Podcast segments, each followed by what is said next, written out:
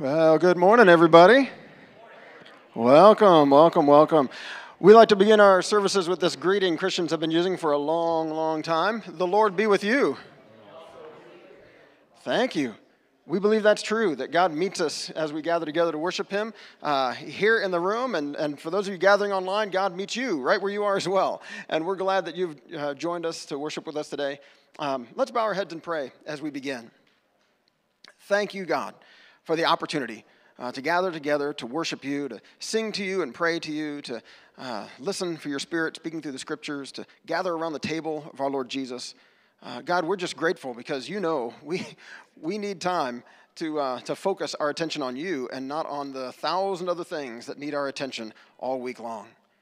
So today I pray that you'd help us uh, not to forget about all that stuff, but that maybe we can just bring it all to you today so that you can be the God who rules over all of our lives, so that your peace can permeate everything that we do throughout our week so that we can receive your grace to strengthen us and guide us and help us with all of the, the questions and the frustrations and the pain and whatever it is that we carry with us into this time, into this place. God, you are so good, and we are so grateful. Please, would you bless us with an awareness of your presence today? Pray in Jesus' name. Amen. Uh, well, I was out of town last week. I didn't get to be with you. And the last Sunday I was with you, I think we didn't. Was that the Sunday we didn't have music and everything? Yeah. So I am. Uh, I'm grateful that Scott is uh, is ready, ready and willing to lead us this morning. So if you are too, let's let's stand and let's sing as we begin.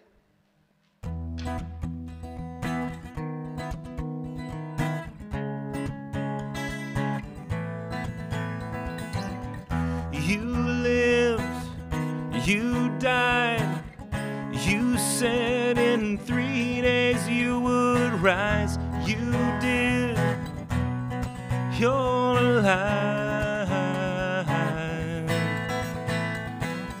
You rule, you reign, you said you're coming back again. I know you will,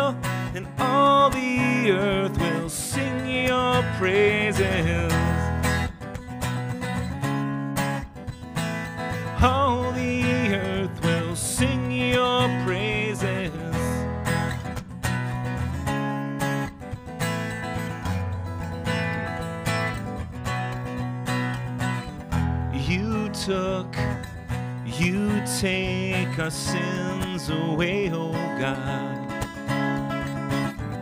You give, you gave your life away for us.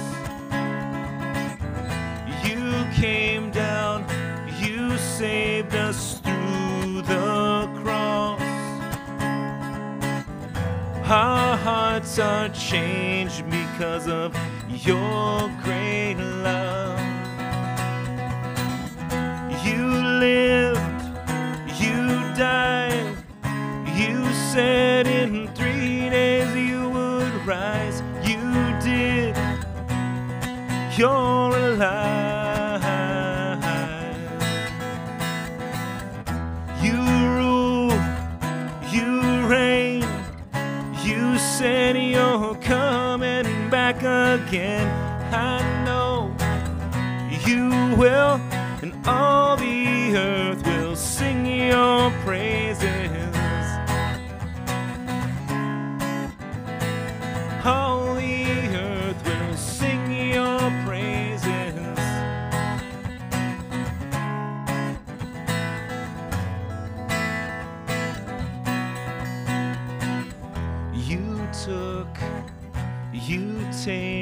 our sins away, oh God.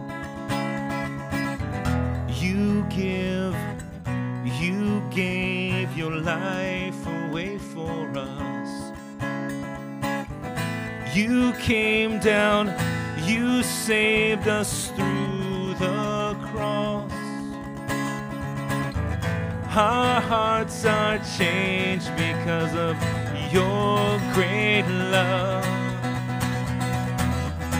You lived, you died, you said in three days you would rise. You did, you're alive. You rule, you reign. You said you're coming back again. I know you will, all the earth will sing your praises.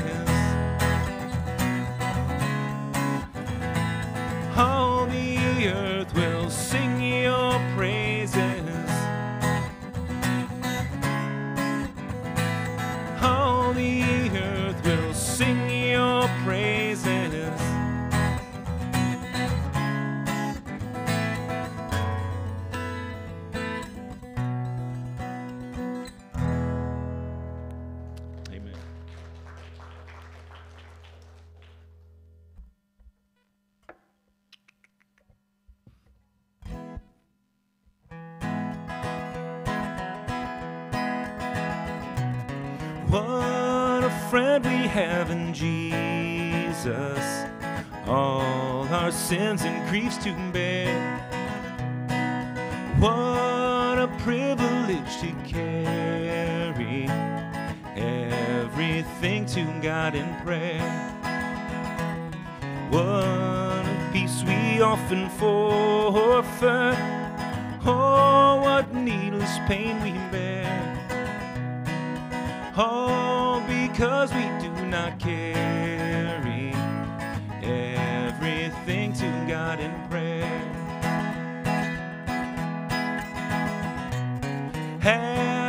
trials and temptations? Is there trouble anywhere? We should never be discouraged. Take it to the Lord in prayer. Can we find a friend so faithful who will all our sorrows share? Jesus knows our every weakness. Take it to the Lord in prayer.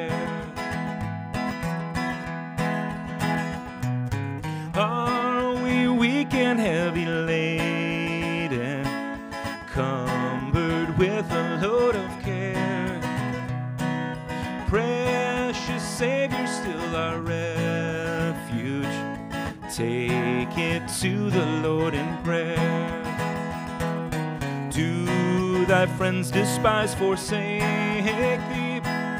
Take it to the Lord in prayer. In his arms he'll take and shield thee. Thou wilt find a solace there.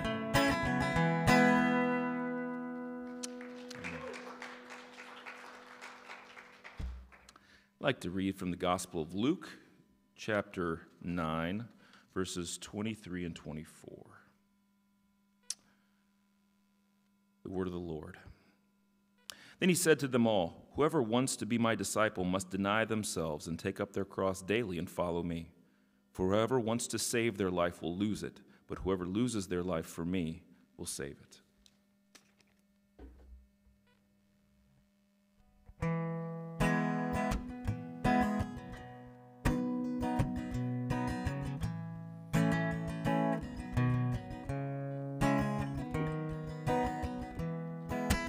Giving you my heart and all that is within.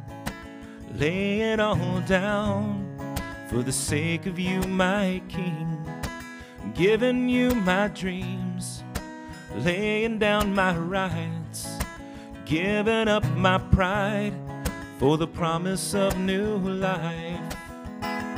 And I surrender you, all to you. And I surrender all to you, all to you. Singing you this song, waiting at the cross, and all the world holds dear. I count it all as loss for the sake of knowing you. the glory of your name, to know the lasting joy, even sharing in your pain. And I surrender all to you, all to you. And I surrender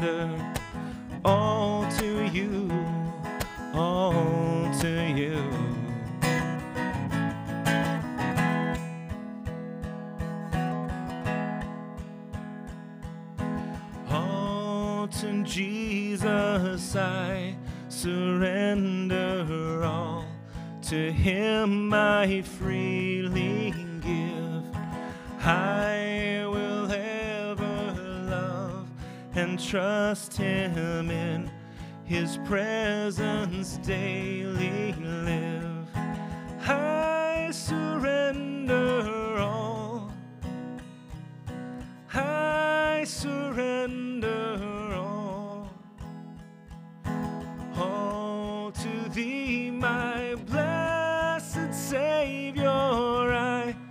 surrender all. And I surrender all to you, all to you. And I surrender all to you, all to you.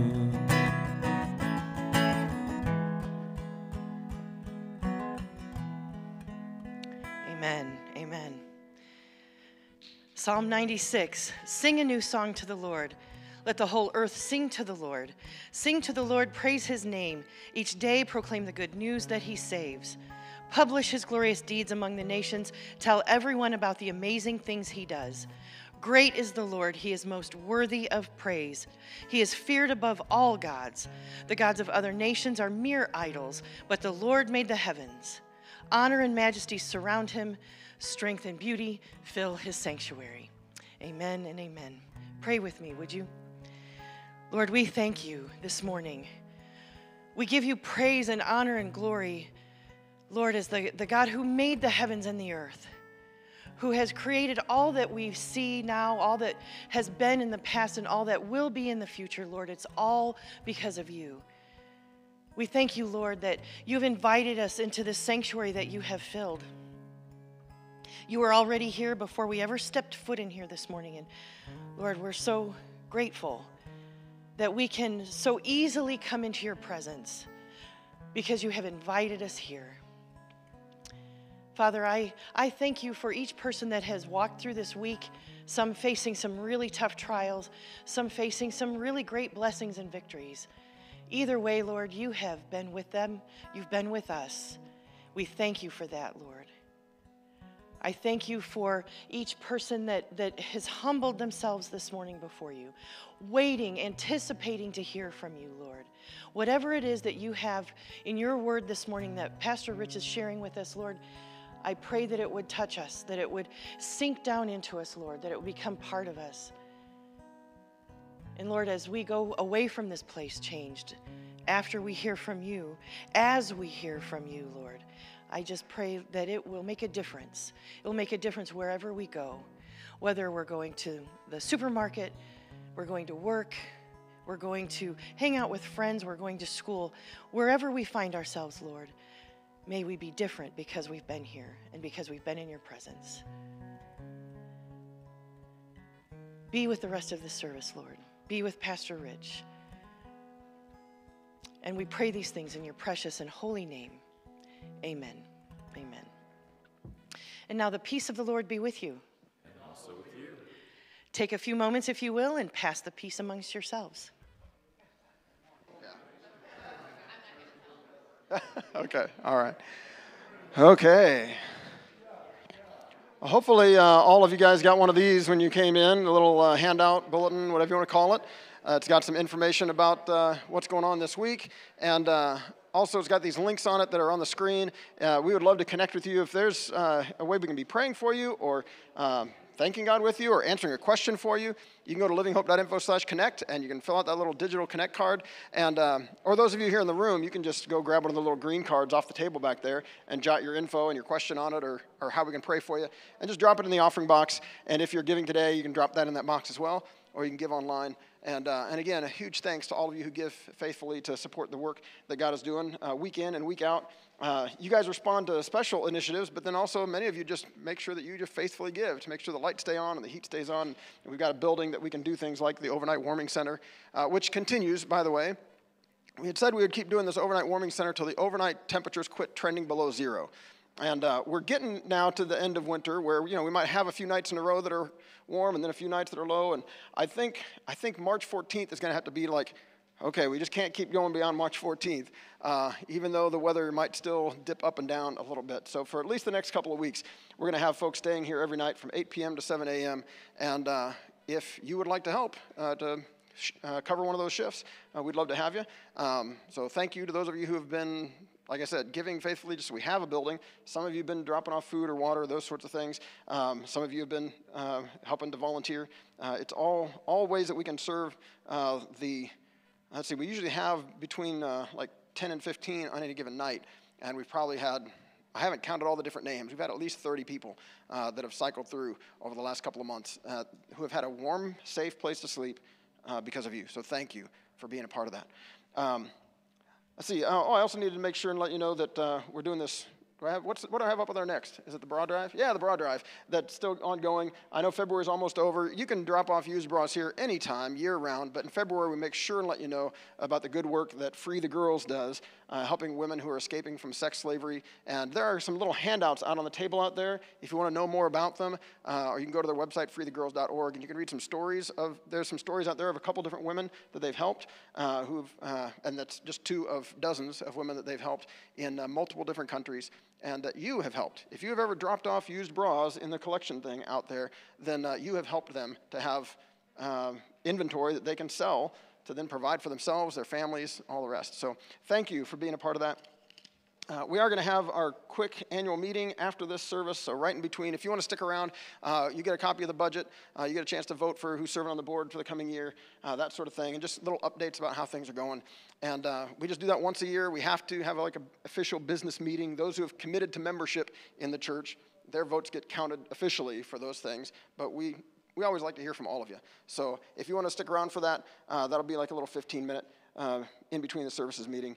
And then I don't have this on the screen, but it's on the back of here that if you like making desserts and want to drop some off, we're helping to provide desserts for Hilltop Neighborhood House. They have their big soups fundraiser this Wednesday. And so that's happening at VU at the Harry Union. And if you want to get tickets for that, uh, I'm sure we can get you tickets. Oh, my wife Stacy's saying, "Hey, I've got tickets." So if you want tickets, uh, stacy would be happy to sell you tickets to that. But if you want to help provide the desserts, they have like I don't know a dozen, twenty restaurants that all make soup and your ticket gets you in, and you get to sample all those different soups if you want uh, until you burst from all the soup.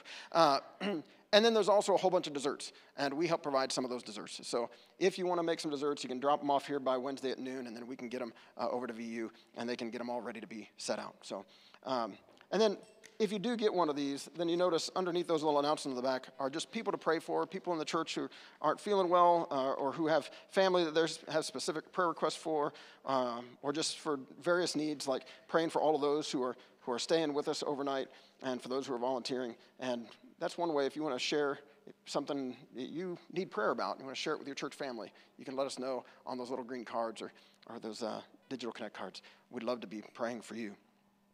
All right, today we wrap up the book of Exodus uh, with uh, I, I kind of want to ask, but I don't really want to know how many of you actually read the whole book of Exodus this month. Uh, you know, this year we're, we're taking a, a, different book of the Bible each month and, uh, and going through it. And we are tackling some of the, Genesis was easy last month, right? It's all these stories, it's fun stuff. You know, you, every now and then you come across something weird, but then it's like, oh, but it's, still, it's an interesting story. They, you know, they can make a movie out of this one. Uh, then you get to Exodus, and the first part they have made movies out of, you know, where God hears the cries of his people in slavery in Egypt, and he comes down to rescue, and he sends Moses and all the, the stuff he does in Egypt and rescuing them and through the Red Sea and th- that whole miracle. I mean, there movies have been made about that part. Uh, right up to the part that uh, Pastor Judy talked about last week, where Moses goes up on the mountain and meets with God and receives the Ten Commandments, right? That's, that's all in the movie. The second half of the book usually is not because the second half of the book, you got a bunch of, uh, a bunch of rules, a bunch of laws um, about ways they're supposed to handle different situations. And then you get all of this discussion of uh, this tabernacle and how to build it and what goes into that. And it seems like it goes on forever, all right? I mean, for me, I had to just let the Bible app on my phone read that part to me. And I'll just be honest, I didn't pay real close attention to some parts of it, you know, because uh, it just gets kind of tedious, you know. Why do I need to know how many loops are at the top of the curtains that are going in the tabernacle as they're making, you know, putting it all together? Uh, but it goes into great detail about all of this, and we're going to talk about why in just a minute. But first, to help you get a sense of the whole, uh, we watched the first half. You guys didn't watch the second half last week, right? Okay, I didn't think so. I watched the service, and I didn't, didn't think, think you had. This is part two of the Bible Project's video walking through the book of Exodus. All right? It's like five or six minutes, and then we'll, and then we'll keep going. The book of Exodus. In the first video, we explored chapters 1 through 18, which tell the foundational story of how God rescued the enslaved Israelites by confronting and defeating Pharaoh, while offering a way of escape through the blood of the Passover lamb. God then delivered his people by bringing them through the waters of the sea and then into the wilderness, where surprisingly they grumbled and complained.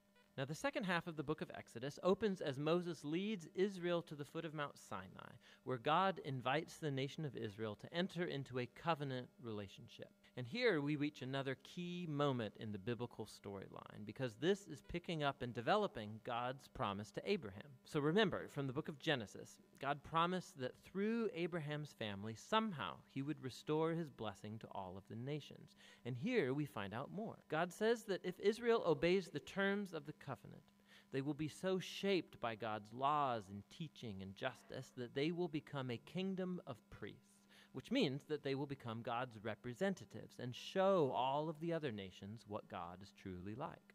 Now, the people of Israel eagerly accept the offer, and so God's presence appears right on the top of Mount Sinai in the form of cloud and lightning and thunder.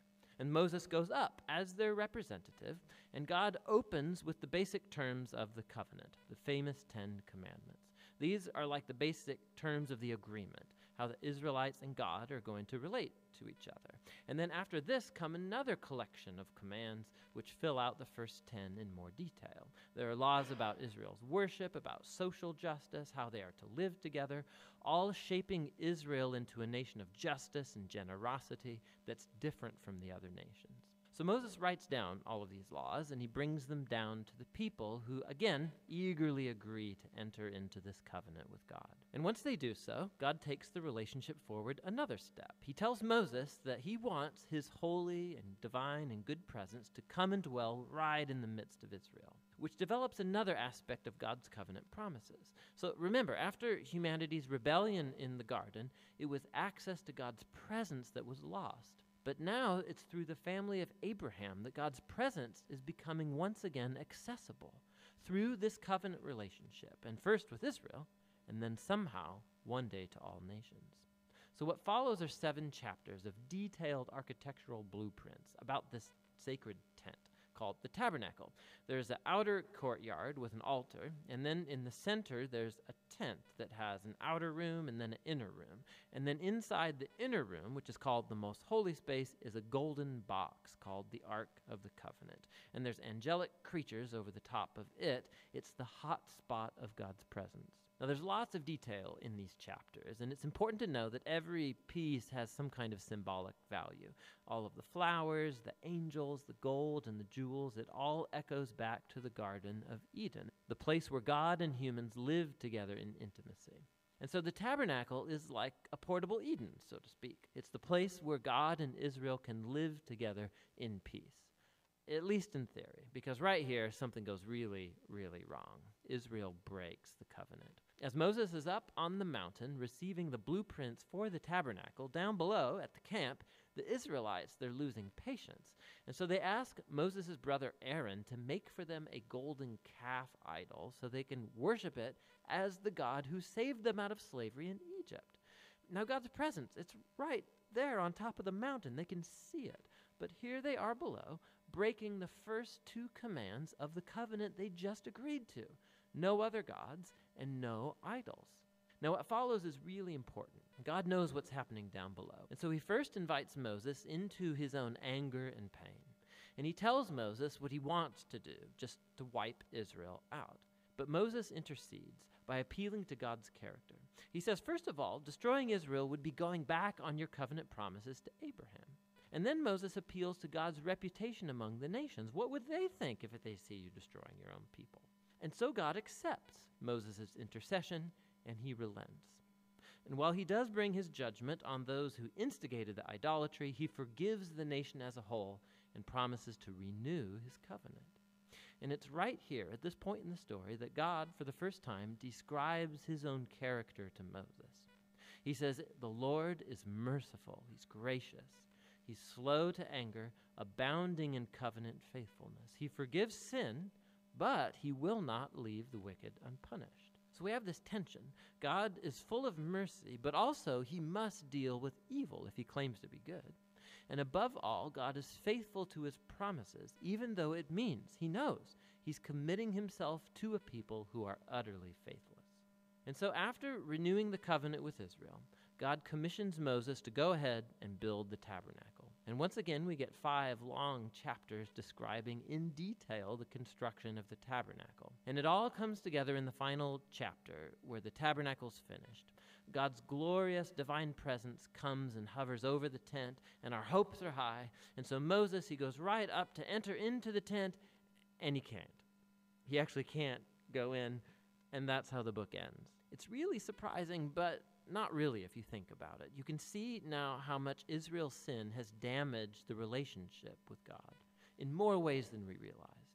So the book opened, remember, with Pharaoh's evil threatening Israel and threatening God's covenant promise. But now, as the book ends, Israel has become its own worst enemy. It's their sin that's threatening the future of the covenant.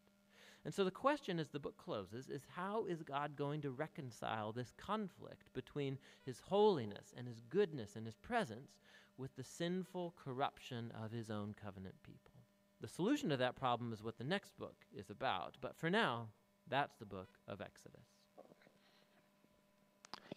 Yeah, so next week we'll start Leviticus and it gets into how to solve that problem that they just mentioned. But um, sorry, I just I had to laugh back there as he, he mentioned like, and then we get into five long chapters of how the temple, how the tabernacle is built, and and if you did try to read through Exodus, you you know the feeling, right?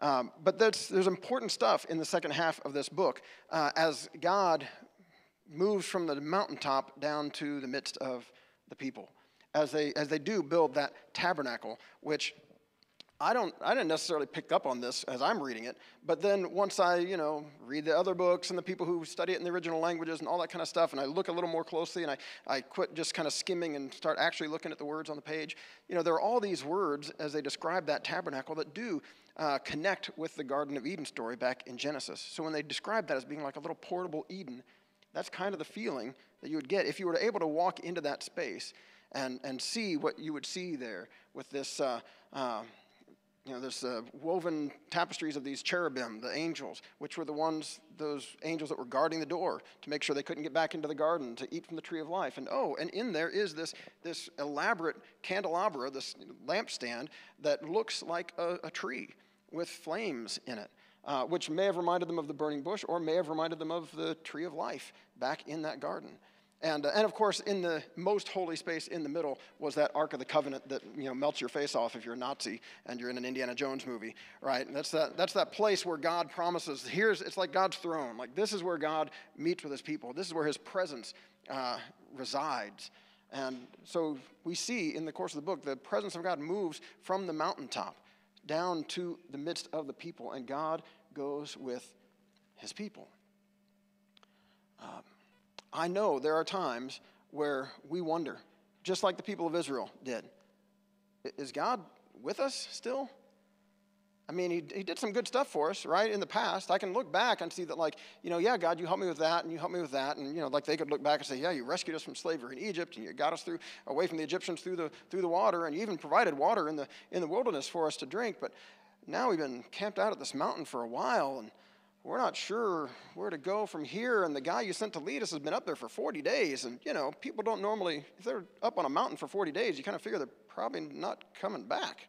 You know, he didn't take that much food with him when he went up there. You know, they're probably thinking to themselves. And so, God, what's, what's next? And I'm guessing you've been in that kind of spot, you know, where you kind of wonder, God, what's, what, what about now? you've done some great things in the past, but now I don't, I don't really see you around. I'm not sure if, if we're going to make it through this. And this is the, this is the God, this is the story that tells us that God does go with us, that God's desire is to live among us. Even as screwed up as we are, even though we continue to put ourselves in all kinds of messes, God wants to be with us in our midst as we go through life, as we face our challenges. That God is not distant, um, but He is with us. Now, that doesn't mean that God is like just our buddy you know, like the old Buddy Christ uh, statue from a movie from several years ago, or, uh, or that he's just some kind of you know, divine vending machine that we can just turn to any moment that we need something like, oh, I just got to go and put in my prayers and push the button, and okay, God's blessings come right out. You know, God's not exactly safe still. You know, when they looked at the top of the mountain, uh, I don't remember where I left off as far as this stuff goes, but uh, did I read any of these verses yet in the, in the thing? No? Okay. So if you're looking at your notes, we got several verses here from Exodus 24. It talks about Moses going up on the mountain, the cloud covering it, the glory of the Lord settling on Mount Sinai. For six days the cloud covered the mountain. And the seventh, uh, the Lord called to Moses from within the cloud. To the Israelites, the glory of the Lord looked like a consuming fire on top of the mountain. I'm just imagining, my boys kind of love that image of volcanoes, you know. Uh, they're seven, you know, so that's like really exciting to them, you know, lava and all of that. And so I'm just kind of imagining at the bottom of this, and up top is this thick, dark cloud, and you can see the glow coming from it, like there's this consuming fire on top of the mountain. And Moses walks into that cloud. It says he entered the cloud as he went up on the mountain, and he stayed on the mountain 40 days, 40 nights. This is, it's not like God is safe. You know, C.S. Lewis did that great thing in the Chronicles of Narnia novels that I read over and over again on a loop when I was a kid, you know, about where Jesus is portrayed as the lion, Aslan and the little kids meet or hear of him for the first time, they're, they're scared, but they're like, but he's, but he's safe, right? And they're like, well, no, he's not safe, but he's good, right? God isn't safe, but he's good. He can be trusted. He's a consuming fire up on this mountain, but we can trust in God's goodness. And so up on the mountain, God says to Moses, Have the people of Israel build me a holy sanctuary so I can live among them. You must build this tabernacle and its furnishings exactly according to the pattern I'll show you. And so, like, God shows them this pattern, which gets very detailed, and, uh, and tells them, Here's how you build this thing. Here's how you build this tent. It's not going to be just like an ordinary tent. It's going to be a special tent. It's going to remind you of, you know, of Eden, of creation, of my goodness, of my presence. And as we just read, while Moses is up there, uh, says, When the people saw how long it was taking Moses to come back down the mountain, they gathered around Aaron, his brother. Come on, they said, make us some gods who can lead us. We don't know what happened to this fellow Moses who brought us here from the land of Egypt. You know, they kind of they attribute this stuff to Moses, and Moses, I'm sure, would have said, No, no, no, no, it's God who let us out. I'm just the guy he sent to, to do it. But they're impatient. They're giving up on Moses. And, and so up on the mountain, the Lord told Moses, Quick, go down the mountain. Your people, whom you brought from the land of Egypt, have corrupted themselves. How quickly they've turned away from the way I commanded them to live. They've melted down gold and made a calf, and they've bowed down and sacrificed to it. They are saying, These are your gods, O Israel, who brought you out of the land of Egypt. Kind of reminds me of all the times we give other people or other things credit for the stuff that God has done for us. And we think that we accomplished that or something. We forget that God's the one who accomplished it. Anyway, sorry. And the Lord said, I have seen how stubborn and rebellious these people are. Now leave me alone so my fierce anger can blaze against them, and I will destroy them. Then I'll make you, Moses, into a great nation. So God's just saying, like, leave me alone. I got to get good and ticked off. You know, I'm on my way there. I need you to just back up a minute because I'm, I'm working up ahead of steam, and then I'll be able to you know, really smite them. And I'll just start over with you. But Moses, this translation says, tried to pacify the Lord his God. Oh Lord, he said, why are you so angry with your own people, whom you brought from the land of Egypt with such great power and such a strong hand? Why let the Egyptians say, Their God rescued them with the evil intention of slaughtering them in the mountains and wiping them from the face of the earth? Turn away from your fierce anger. Change your mind about this terrible disaster you've threatened against your people. Remember your servants Abraham, Isaac, and Jacob. You bound yourself with an oath to them, saying, I will make your descendants as numerous as the stars of heaven. And I will give them all of this land that I promised to your descendants, and they will possess it forever. So the Lord changed his mind about the terrible disaster he had threatened to bring on his people. Is this making you think of any other stories we've looked at in the Bible so far? It, makes me think of that story in Genesis, where God comes down and meets with Abraham to say, Hey, I've heard an outcry from the people down here in Sodom and Gomorrah, and I've come to see if it's as bad as I've, as I've said it is. And if it is, I'm going to destroy it. And Abraham thinks of his nephew Lot, and Abraham tries to bargain with him and, like, Well, what if there are 50 righteous people there? You're, you're a righteous judge. You wouldn't destroy the righteous with the wicked, right? And, okay, if there's 50, I won't destroy it. And he, What about 45? What about 40? And gets him all the way down to 10. And, uh, and God says, Okay, fine. If, if, if I find 10, I won't, won't destroy it. You know, this idea of pleading with God. This isn't the first time we've heard someone pleading with God, asking God to change his mind about something. Moses appeals to God on the basis of who he is, on the basis of his reputation with, with the nations and the promises he's made, and says, God, surely, you know, I, we, I know you. This isn't the kind of God that you are. This isn't the kind of God you've promised to be. So will you please, will you, will you change your mind? And God does. Uh, this challenges that per- perspective some of us have sometimes. It just kind of says, well, whatever God wants to happen is going to happen. And it's kind of this fatalistic idea that, like, whatever I do doesn't really matter because God's going to do what God's going to do. And so I'll just kind of do my best to do whatever I'm supposed to do in this life and whatever. God's going to do what God's going to do. That's not the picture we get in the Bible. The picture we get in the Bible is a God who is interacting with us, who wants us to be in dialogue with Him, who wants us to have conversation with Him, who wants us to appeal to Him when we have a need. And, and He's a God who reveals His character to us as the kind of God who actually listens, who cares. So we're not like some of the other people we read about in the Bible, or maybe you've seen in life, who like think, okay, I've got to try to somehow get God's attention, and I got to work really hard. And there's a great story in uh, First or Second Kings about Elijah and these prophets of another king, another God, and they're like cutting themselves. They're doing all they can to try to get their God's attention, to hear their prayers, and we don't have to jump through those hoops for God to, to hear us. We just have to reach out to Him. We just have to tell Him what we need. Because he, he desires to be with us, He desires to live among us. So please don't, don't walk through life with a fatalistic well, whatever's going to happen is going to happen. And especially if you mess up, don't think, well, I blew it. You know, I know God wanted me to, to live this life, but I've already kind of started down this other path, and I guess that dream is dead, and I'll just, well, whatever, I'll just give up. Oh, don't, don't give in to that, that temptation, uh, that lie that the enemy might try to tell you that your life is over or that, uh, that the plans God had for you are done. The, the God we see in the Bible is a God who hears, who cares.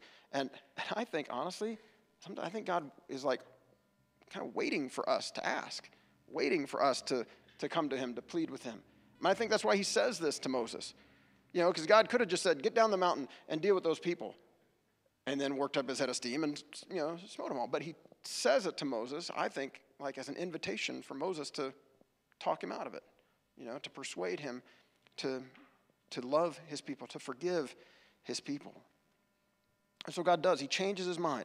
As we heard in the video, or as, and as you might have read for yourself, there are still consequences. Uh, some of them pretty dire, some, some of them fatal for some of the people in the story. Some of them just gross. Moses gets down there and he like melts down the calf and puts it in water and makes the people drink it, um, which is like, I, I just then I just kind of think, oh, so all that gold now is in you and is going to come out of you, and like that's what God thinks of these other little gods that we worship. They're just a bunch of, you know.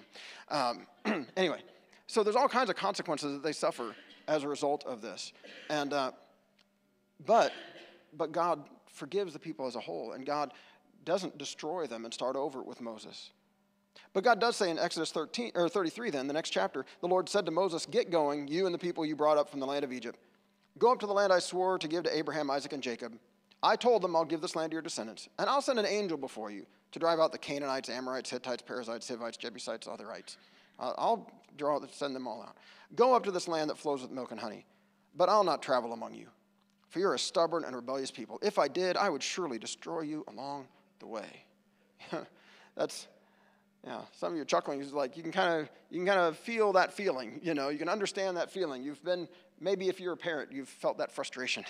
you know, at some point. Um, I can understand that frustration, perhaps. Um, So God says, No, I'm not going with you. You go, I'll send an angel, you'll be taken care of, you'll, I'll make good on the promise, but I can't go with you. I'm staying here on this mountain. You guys, you guys go. And again, Moses pleads with God. Uh, we see him say, uh, If you don't personally go with us, don't make us leave this place. How will anyone know that you look favorably on me, on me and your people, if you don't go with us? For your presence among us sets your people and me apart from all other people on the earth. And the Lord replied to Moses, I will indeed do what you've asked, for I look favorably on you, and I know you by name.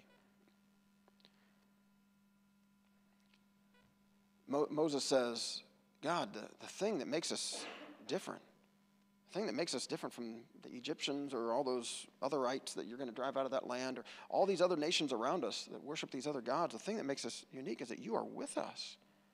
Your presence with us sets us apart. It's not just that we've got a bunch of commands to follow that you've given us that we might or might not, you know, follow very well. You know, it's not just that we like are going to be you know, morally better people or something. Um, it's not just that we're free from the slavery we were in. What sets us apart is you and your presence with us.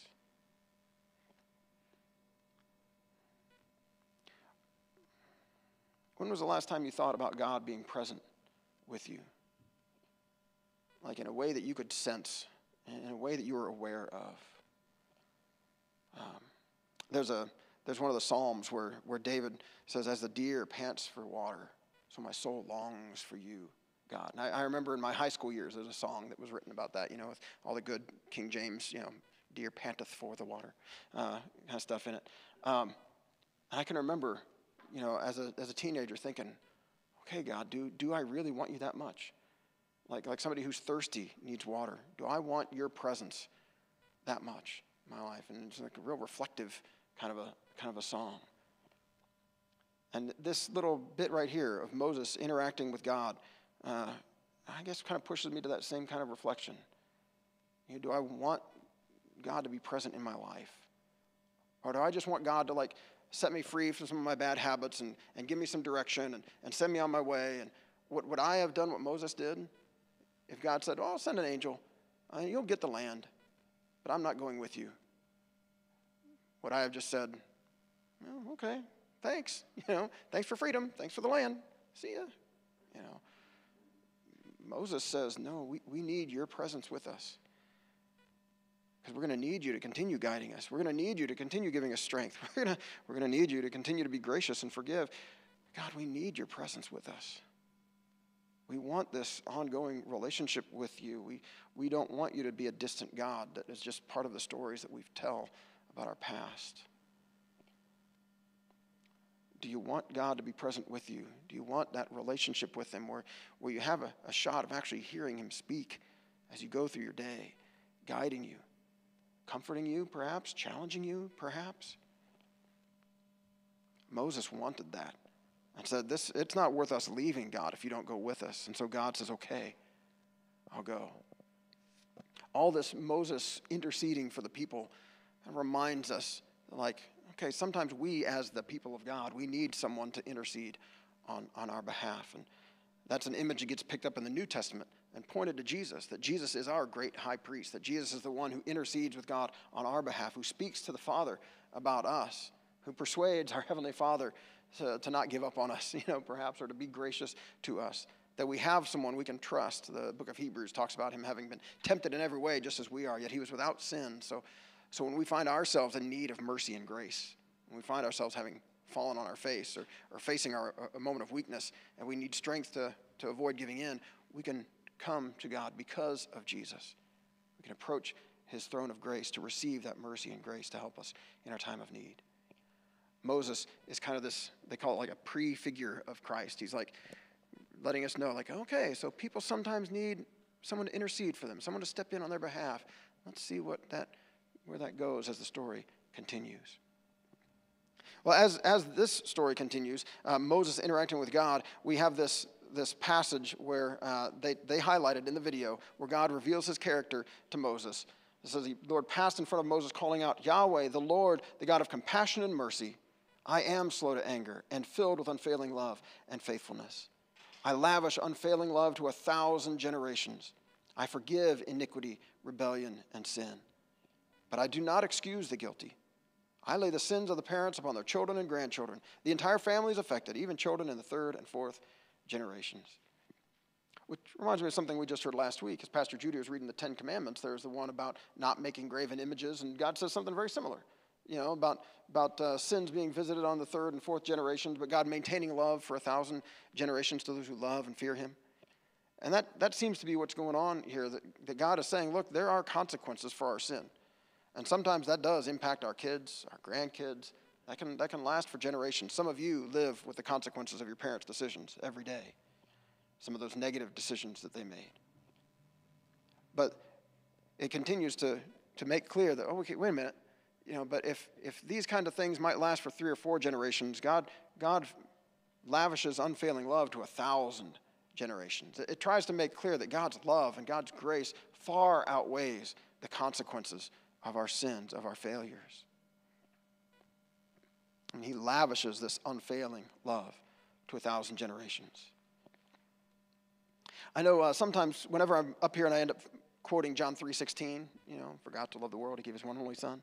Um, that whoever believes in him shall not perish but have eternal life. There was one Sunday I tried to do that on the spur of the moment, and I had this brain freeze, and I couldn't come up with John 3.16. Good grief. Uh, but whenever I do end up quoting it up here, I often say, you know, the most famous verse in all the Bible, John 3.16, and many of us have heard it, and we've seen people hold it up, you know, back when you could do that, behind the uh, goal post at a football game or, or whatever. Um, but this passage right here, from Exodus 34, is the passage that gets quoted the most in other parts of the Bible this, this revelation of God's character, of who God is, gets picked up in the Psalms, in Jonah, in other prophets, in the New Testament, gets picked up over and over again. This revelation of God being a God of compassion and mercy, slow to anger, filled with unfailing love and faithfulness. This is at the core of who God is. And by the way, might be one of the reasons why Exodus spends all this time describing how to build the tabernacle and then spends all this time about actually building the tabernacle because in the middle of it is this. In the middle of all of that, it's, it's like it's kind of like a, a painting or something, you know, where there's like lots of stuff around the outside that draws your attention to this something different in the middle. And the something different in the middle is God revealing himself to Moses in this moment when his people have been unfaithful, in this moment where the people have failed. God saying, I'm the God of compassion and mercy. I'm slow to anger. I'm filled with unfailing love and faithfulness. I, I think it's kind of like the, the bullseye the center of the target. And he's, he's trying to make sure we don't miss this. This is the God who goes with his people. This is the God who sets his people free. This is the God who leads them into the promised land. This is the God who eventually, generations later, when the time is right, shows up on the scene in Jesus. The God of compassion and mercy, slow to anger, abounding in love and faithfulness. This is the God who loves you and loves me. It's the God who invites us to come to Him to receive that compassion and mercy. So, as the story continues, they do build the tabernacle. And here's, here are the actual last verses of the book of Exodus. I put it right here. Then the cloud covered the tabernacle, and the glory of the Lord filled the tabernacle. So the cloud and everything that was on top of the mountain, it's like it just kind of moves on down to the, to the tabernacle, to this tent. And Moses could no longer enter the tabernacle because the cloud had settled down over it, and the glory of the Lord filled the tabernacle. Now, whenever the cloud lifted from the tabernacle, the people of Israel would set out on their journey following it. But if the cloud did not rise, they remained where they were until it lifted. The cloud of the Lord hovered over the tabernacle during the day, and at night fire glowed inside the cloud, so the whole family of Israel could see it. This continued throughout all their journeys. Exodus scroll gets rolled up. Time to pull out the Leviticus scroll. You know, so that's, that's how Exodus ends. With the people of God aware of God's presence in their midst, but also aware that they can't quite enter into his presence. They're, even Moses, who was face to face with God on the mountain, now there's something preventing him from being able to, to enter into that, that meeting place. But the people of God, they're following God. He's in their midst, He's with them. I just put one other verse there in your notes before we move to communion. Um, and that's what John and his gospel. You know, we've got Matthew, Mark, Luke, and John that tell us about Jesus. And John doesn't tell us about angels and shepherds and uh, wise men and stars or any of that. John looks back to the beginning uh, of God's creation and, uh, and says the Word was with God. The Word was God. In the beginning, all things were made through him. He's picking up on this, this Greek idea of the logos, the, the reason, the rationale behind all creation, but this, this Word. And then in verse 14, he says, So the Word became human and made his home among us. Or some translations say, dwelt among us. And the word there is, could be translated, tabernacled among us. The, the word became human and, and tabernacled among us. He was full of unfailing love and faithfulness, reaching back to that description of God's character. And we have seen his glory, this same glory that filled the tabernacle, the same glory that had settled on the mountain. We have seen his glory, the glory of the Father's one and only Son. This is Jesus, who is also known as Emmanuel, God with us. This is God's presence with us today, the God who goes with us, the God who doesn't leave us stuck in our sin, who doesn't leave us wandering through a wilderness somewhere, the God who refuses to let us just live in the mess that we make of ourselves and doesn't just, you know, get angry and smite us. This is the God who comes to us in Jesus. And he takes the hit. If you watch on video, you can't see the cross I'm pointing to behind me on the wall. He takes the, the hit, he takes the weight of our sin and death on himself so that we can be set free, so that we can receive his life, so that we can know without a shadow of a doubt that he is with us and he is for us. We're going to celebrate that in the sacrament of communion just now. So let's bow our heads and let's pray before we do. God, we are so grateful that you have not kept your distance from us. Uh, but from the, from the very beginnings of the Bible, we see you walking with Adam and Eve in the garden. We see you coming down to rescue your people from slavery. We see you uh, moving with your people through the wilderness, through their struggles, uh, right there living in their midst. Thank you, God, that in Jesus Christ you have, you have lived in our midst. You have walked in our shoes. You know what this is like to live as a human being with all of our weakness, all our frailty, all our struggles. God, every single one of us, as we think about our lives, as we think about the lives we've lived up to this moment, and, and as we think about the week to come and the year to come, God, we, we are aware of our weakness, our need for help, our need for your grace. Thank you. Thank you for coming to us so that we can receive your mercy and grace in Jesus Christ, so that we can know that sin does not have the final say in our lives. Even death doesn't have the final say. But your love and your grace are what defines us and, and what, will, what will finally give the meaning and the end of our lives. It will not be our sin, it will not even be our death. But the final chapters of our life, uh, of our lives, are, are written by you. Your grace wins, your love wins, your life wins. Thank you, God. Thank you for walking with us through this life. Thank you that today, as we, as we find ourselves in need of your grace, you are, you are ready and willing to give it. So, God, in this sacrament of communion, we offer to you these, these simple gifts of bread and juice. And we pray that by your Spirit's presence here among us, we might meet our crucified and risen Savior in his body and in his blood. Thank you, God for holding nothing back, but giving all of yourself to us in your Son, Jesus Christ. Thank you, Jesus, for holding nothing back, but giving all of yourself to us in your death and resurrection. And now, you give us your Holy Spirit to live within us so that we can be this, this living temple that carries your Spirit around here in this earth. God, we remember your great love as you have conquered sin and death and the devil in the, in the life, death, and resurrection of your Son, Jesus Christ. We offer you ourselves. And we pray that by your Spirit's work in our lives today, that we might be changed, that we might live in this world as the body of Christ, as your hands and feet, as your sons and daughters. We acknowledge our need of your grace, the ways in which we have not loved you with all that we are, not loved our neighbors as ourselves, the ways that we have violated your commands. And we thank you, God, for being compassionate and gracious, slow to anger, full of unfailing love and faithfulness. Give us your grace today. Help us to experience it. Help us to, to, to taste it. Help us to know your grace at the core of who we are so that we can know that we are forgiven, set free, alive, so that we can know that you are with us. Thank you, God. We pray this in Jesus' name. Amen. Would you pray with me the prayer Jesus taught us?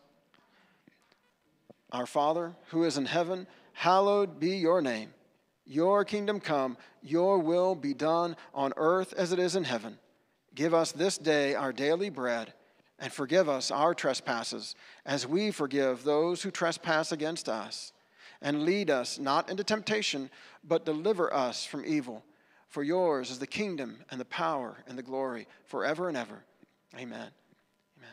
Uh, Scott's going to come and lead us in one last song as we celebrate communion together. I'll be here with a basket of bread and a cup of juice. And uh, you are invited as we sing to come forward, take bread from the basket, dip it in the juice, and eat it, and return to your seats. It's open to all of us who are saying yes to Jesus today. All of us who are hungry for his grace, who need to know his presence with us. And maybe you just need to be able to, I don't know, touch the bread, taste the juice. Maybe you need a tangible reminder of God's presence with you. If so, that, that reminder is here. Um, if, if you don't feel comfortable joining the crowd, there's, there's some little cups on the tables. You can use those and peel it back as well. Uh, but let's, let's say yes to Jesus today. Let's celebrate his presence with us.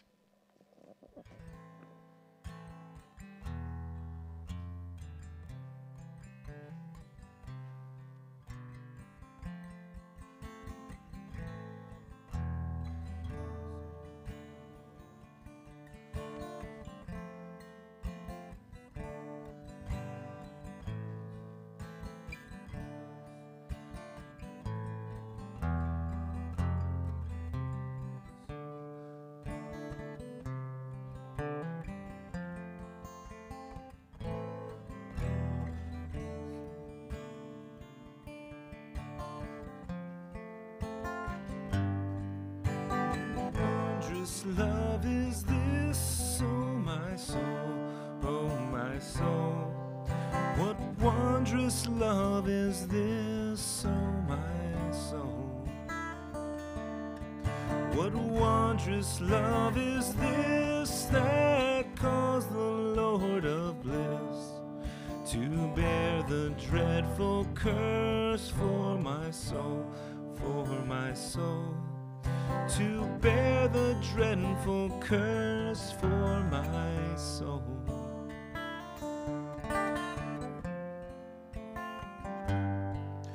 When I was sinking down, sinking down, sinking down. When I was sinking down, sinking down. When I was sinking down God's righteous frown, Christ laid aside his crown for my soul, for my soul.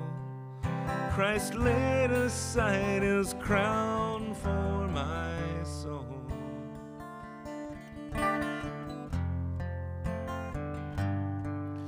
To God and to the Lamb I will sing, I will sing. To God and to the Lamb I will sing. To God and to the Lamb who is the great I am. While millions join the theme, I will sing, I will sing.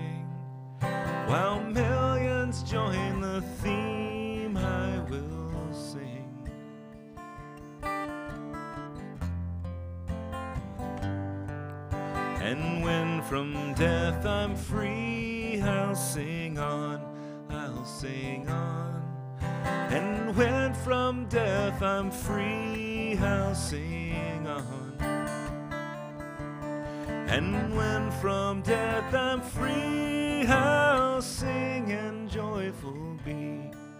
And through eternity, I'll sing on, I'll sing on. Eternity, I'll sing on.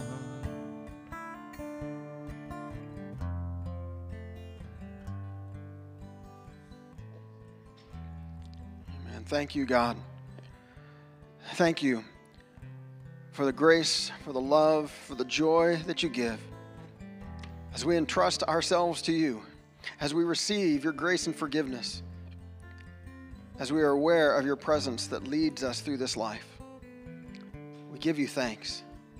We look forward to the ways that you are going to lead us, the ways that you are going to show us uh, how to live lives that reflect you well to the world around us, so that we can share with others the grace, the love, the goodness that you have shown to us. Thank you, God. Thank you. We pray this in Jesus' name. Amen. Amen. Well, I'm gonna I'm gonna say a little blessing here, but if you want to stick around for the for the annual meeting, it's gonna start in like five minutes. All right. So the Lord bless you and keep you.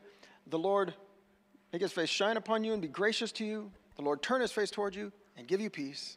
Amen. Amen.